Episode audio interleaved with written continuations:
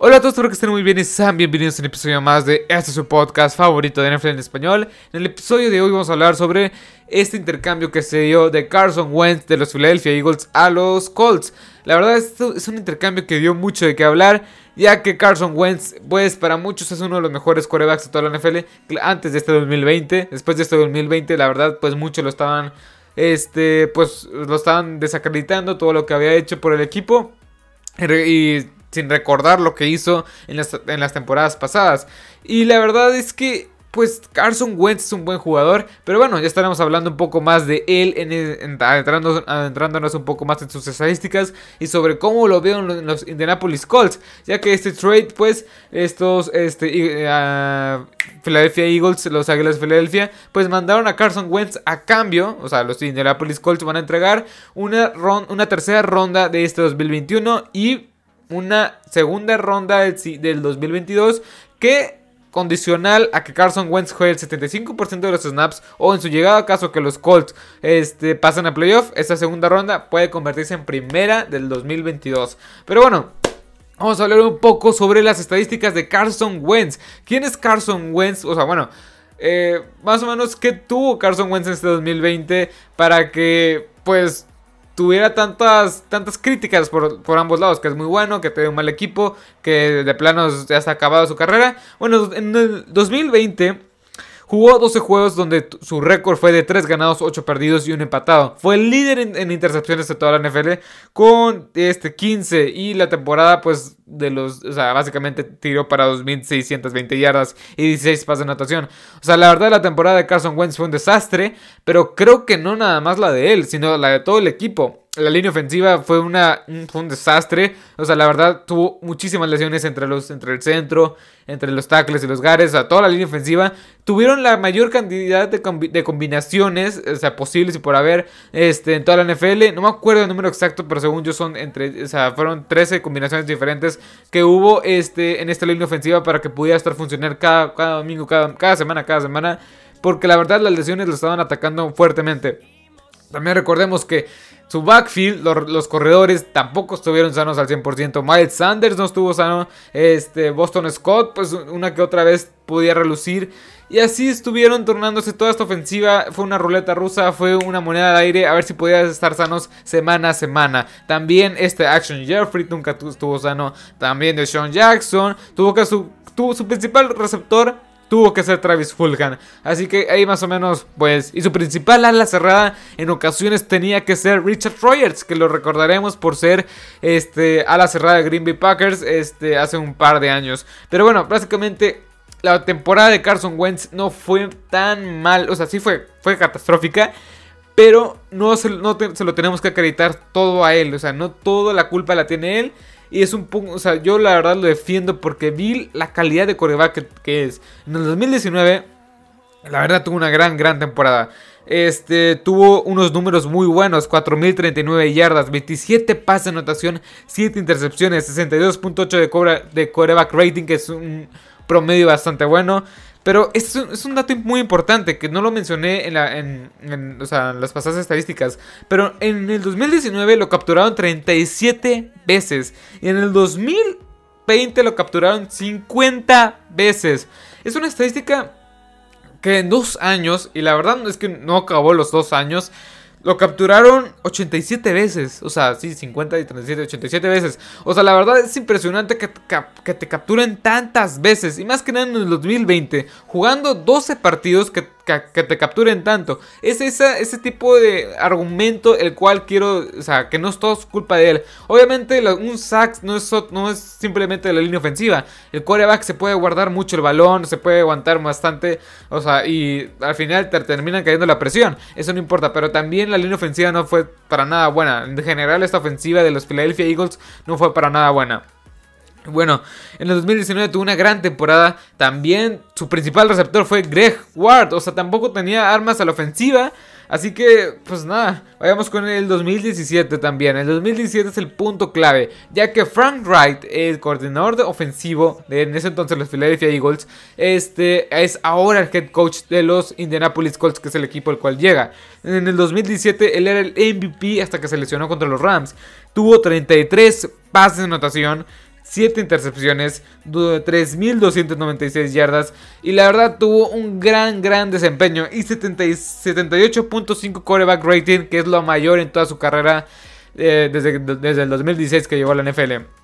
La verdad, este quarterback tiene argumentos por las cosas. Obviamente, por una temporada no puedes echar a perder las buenas temporadas que tuvo con o sea, con equipos malos. La verdad estoy hablando de unos equipos que, o sea, en el 2000, bueno, más que nada en los últimos dos años, 2019, 2018, no, el equipo de los eh, Philadelphia Eagles no era para nada bueno. Más que nada el 2019, el 2019 en diciembre Carson Wentz jugó una, de una manera espectacular. Y la verdad es que este, este coreback tiene mucho, este, o sea, yo lo confío mucho. Pienso que va a repuntar y va a ser un gran, gran coreback este 2020. La verdad, a lo mejor me estoy emocionando, pero la verdad es un poco mi, mi opinión de que todavía puedo confiar en él.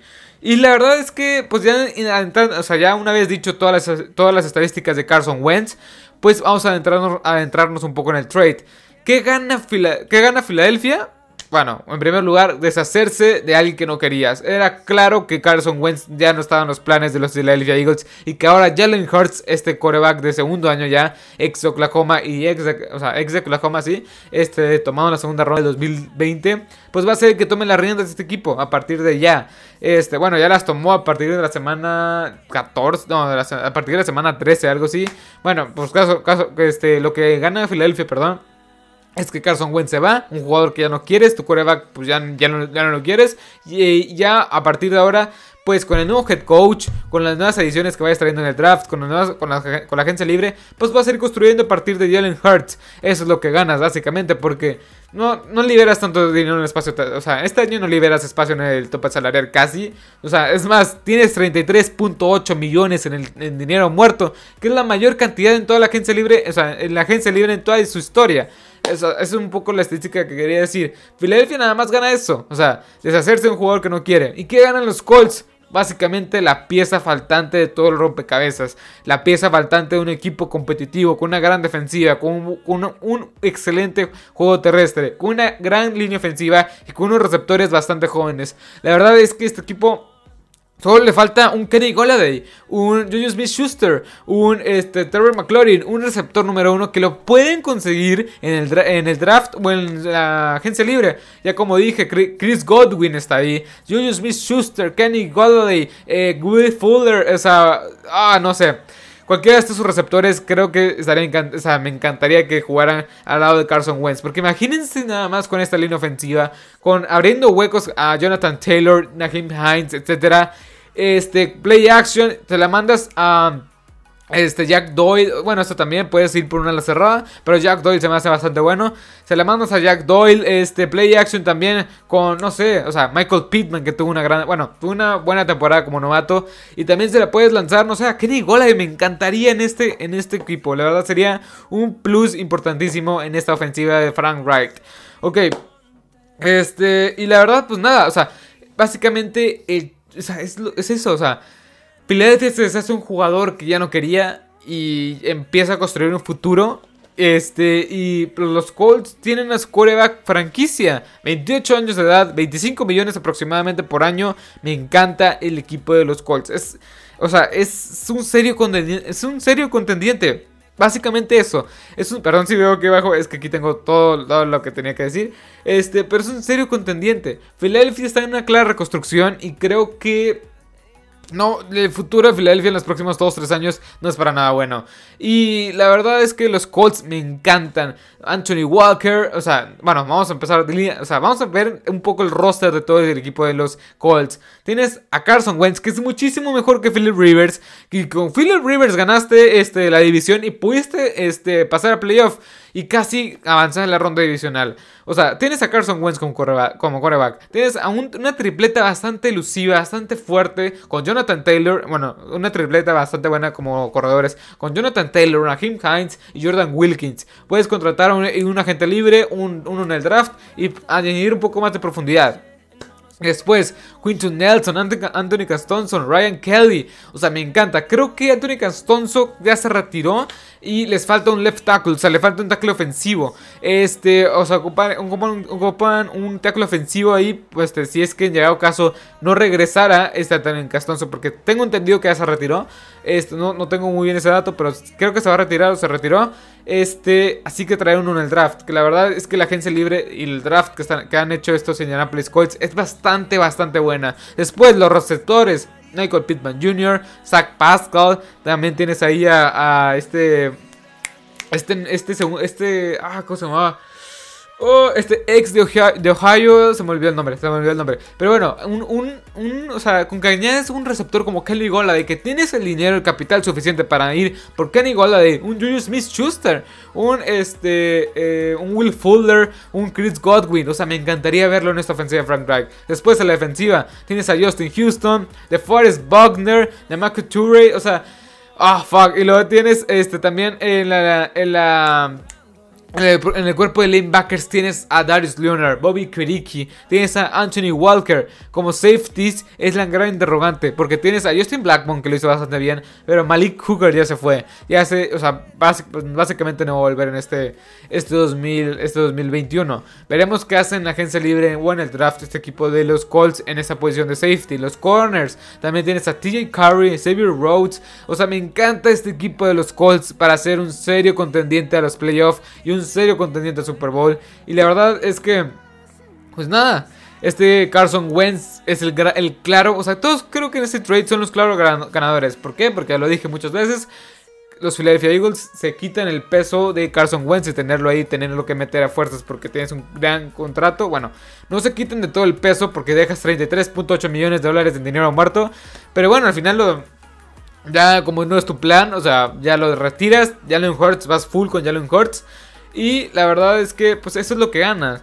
Los Colts lo único que gana también pues es la pieza faltante a un equipo casi completo. Está armado hasta donde tú lo quieras ver. está armado en todas las líneas posibles y por haber.